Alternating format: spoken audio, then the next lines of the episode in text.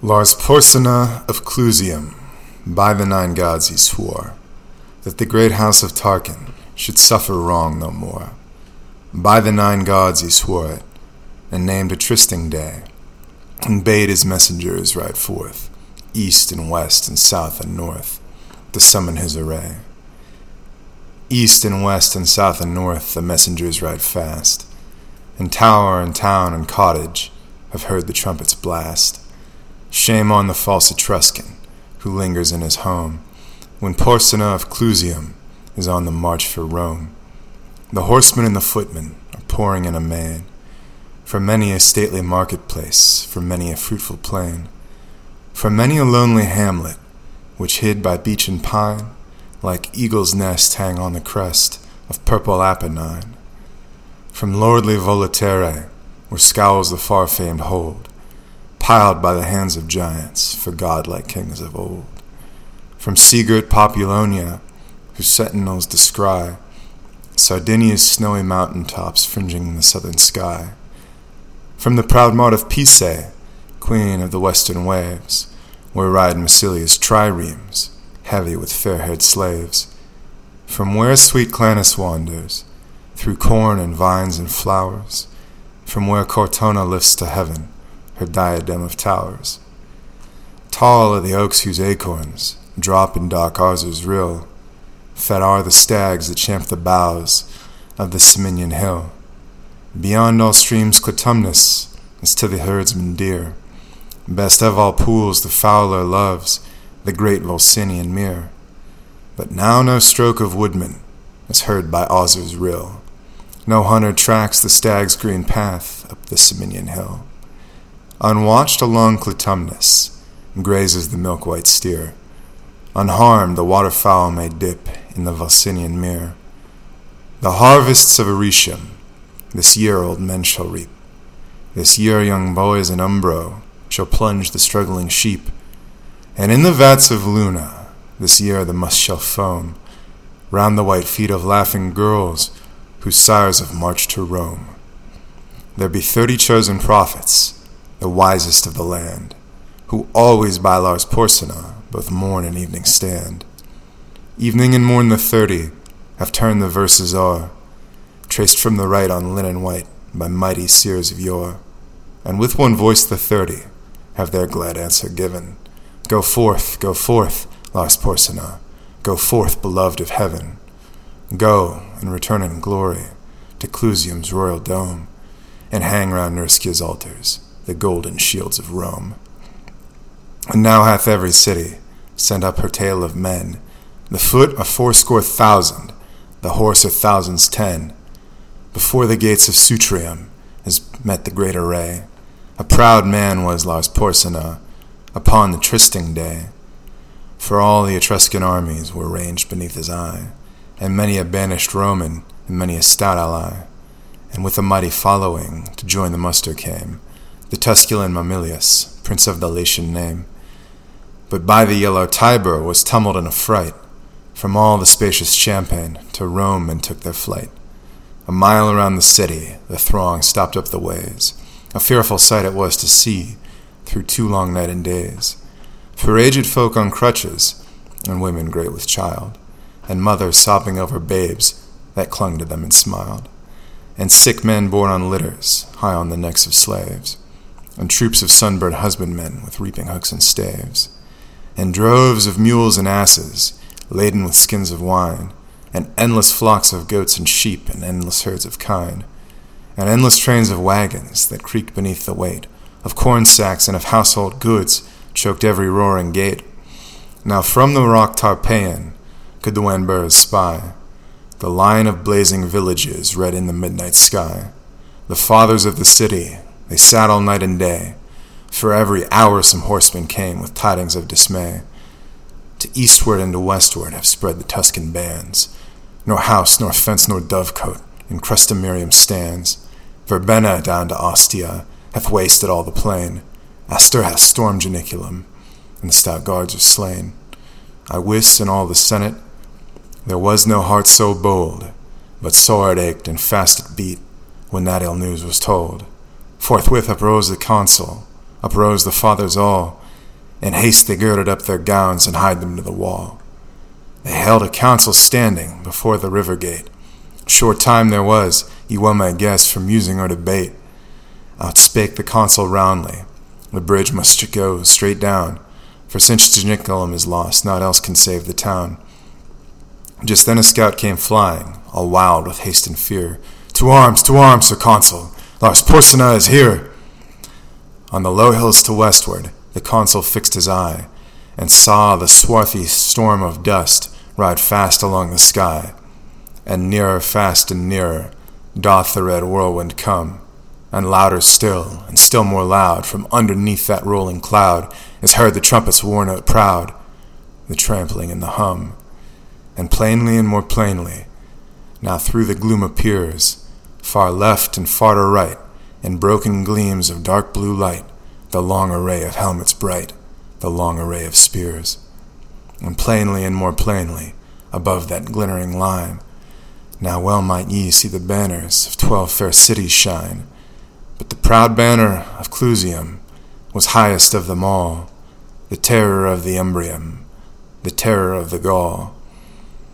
And plainly and more plainly, now might the burghers know, by port and vest, by horse and crest, each warlike Lucumo, there Clinias of Arretium on his, flo- on his fleet roan was seen, and Astur of the fourfold shield, girt with the brand none else may wield, Tolumnius with the belt of gold, and dark Verbenna from the hold, by reedy Thrasymene. Fast by the royal standard, o'erlooking all the war, Lars Porsena of Clusium sat in his ivory car. By the right wheel rode Mamilius, prince of the Latian name, and by the left false Sextus, that wrought the deed of shame. But when the face of Sextus was seen among the foes, a yell that rent the firmament from all the towns arose. On the housetops was no woman, but spat towards him and hissed, no child, but screamed out curses, and shook its little fist. But the consul's brow was sad, and the consul's speech was low, and dark he and darkly looked he at the wall, and darkly at the foe. Their van will be upon us before the bridge goes down. And if they once may win the bridge, what hope to save the town? Then outspake brave Horatius, the captain of the gate. To each man upon this earth death cometh soon or late. And how can men die better than facing fearful odds for the ashes of his fathers and the temples of his gods? And for the tender mother who dandled him to rest, and for the wife whose nurses his baby at her breast, and for the holy maidens who feed the eternal flame, to save them from false Sextus that wrought the deed of shame. Hew down the bridge, Sir Consul, with all the speed ye may. I, with two more to help me, will hold the foe and play. In yon straight path a thousand may well be stopped by three. Now who will stand on either hand and keep the bridge with me? Then outspake Spurius Lartius, a Ramnian proud was he. Lo, I will stand at thy right hand, and keep the bridge with thee. And outspake strong Herminius, of Titian blood was he. I will abide on thy left side, and keep the bridge with thee. Horatius, quoth the consul, as thou say it, let it be. And straight against that dauntless array went forth the dauntless three. and straight against that great array went forth the dauntless three. For Romans in Rome's quarrel spared neither land nor gold, nor son nor wife, nor limb nor life in the brave days of old. Then none was for a party, then all were for the state. Then the great man helped the poor, and the poor man loved the great. Then lands were fairly portioned, then spoils were fairly sold. The Romans were like brothers in the brave days of old. Now Roman is to Roman, more hateful than a foe, and the tribunes beard the high, and the fathers grind the low. As we, wax hot, as we wax hot in faction, in battle we wax cold, where four men fight not as they fought in the brave days of old. Now while the three were tightening the harness on their backs, the consul was the foremost man to take in hand an axe, and fathers mixed with commons seized hatchet, bar, and crow, and smote upon the planks below and loosed the props below. Meanwhile the Tuscan army, right glorious to behold, came flashing back the noonday light, rank behind rank, like surges bright of a broad sea of gold. Four hundred trumpets sounded, a peal of warlike glee, as that great host with measured tread and spears advanced and ensigns spread, rolled slowly towards the bridge's head where stood the dauntless three. The three stood calm and silent and looked upon the foes, and a great shout of laughter from all the vanguard rose, and forth three chiefs came spurring before that deep array. To earth they sprang, their swords they drew, and lifted high their shields and flew to win the narrow way. Aunus from Green Tifernum, lord of the hill of vines, and Seius, whose eight hundred slaves sicken of his minds, and Picus long to Clusium, vassal in peace and war, who led the fight his Umbrian powers from that grey crag where girt with towers the fortress of Nequinium lowers, o'er the pale waves of Nar. Stout Lartius hurled down Aunus into the stream beneath. Herminius struck at Seius and clove him to the teeth. At Picus brave Horatius darted one fiery thrust, and the proud Umbrians' gilded arms clashed in the bloody dust. Then Ocnus of Phaleria rushed on the Roman three, and Lausulus of Urgo, the rover of the sea, and Aruns of Volsinium, who slew the great wild boar, the great wild boar that had his den amidst the reeds of Cosa's fen, and wasted fields and slaughtered men along Albinia's shore. Herminius smote down Aruns, Lartius laid Ocnus low. Right to the heart of Lausulus Horatius sent a blow. Lie there, he cried, fell pirate! No more aghast and pale. From Ostia's walls the crowd shall mark the track of thy destroying bark. No more Campania's hinds shall fly to woods and caverns when they spy thy thrice accursed sail. But now no sound of laughter was heard among the foe. A wild and wrathful clamor rose. Ah, but now no sound of laughter was heard among the foes. A wild and wrathful clamor from all the vanguard rose. Six spears' length from the entrance halted that mighty mass, and for a space no man came forth to win the narrow pass. But hark, the cry is Astur, and lo, the ranks divide, and the great lord of Luna comes with his stately stride. Upon his ample shoulders clangs loud the fourfold shield, and in his hand he shakes the brand which none but he can wield. He smiled on those bold Romans, a smile serene and high. He eyed the flinching Tuscans, and scorn was in his eye. Quoth he, the she wolf's litter stands savagely at bay. But will ye dare to follow, if Astur clears the way? Then whirling up his broadsword with both hands to the height, he rushed upon Horatius, and smote him with all his might. With shield and blade Horatius right deftly turned the blow. The blow, though turned, came yet too nigh. It missed his helm, but gashed his thigh. The Tuscans raised a joyful cry to see the red blood flow. He reeled non Herminius. He leaned one breathing space. Then, like a wildcat mad with wounds, sprang right at Astur's face. Through teeth and skull and helmet, so fierce a thrust he sped. The good sword stood a handbreadth out behind the Tuscan's head, and the great lord of Luna fell at that deadly stroke, as falls on Mount Avernus a thunder smitten oak. Far o'er the crashing forest the giant arms lie spread, and the pale augurs, muttering low, gaze on the blasted head. On Astur's throat Horatius right firmly pressed his heel, and thrice and four times tugged amain, ere he wrenched out the steel. And said, See, he cried, the welcome, fair guests, that waits you here. What noble Lucumo comes next to taste our Roman cheer? But at his haughty challenge, a sullen murmur ran, mingled with wrath and shame and dread, along that glittering van. There lacked not men of prowess, nor men of lordly race, for all Etruria's noblest were round the fatal place. But all Etruria's noblest felt their hearts to see, felt their hearts sink to see, on the earth the bloody corpses, in the path the dauntless three, and from the ghastly entrance, where all those bold Romans stood, all shrank like boys who, unaware, ranging the woods to start a hare, come to the mouth of the dark lair where growling low a fierce old bear lies amidst blood and bones.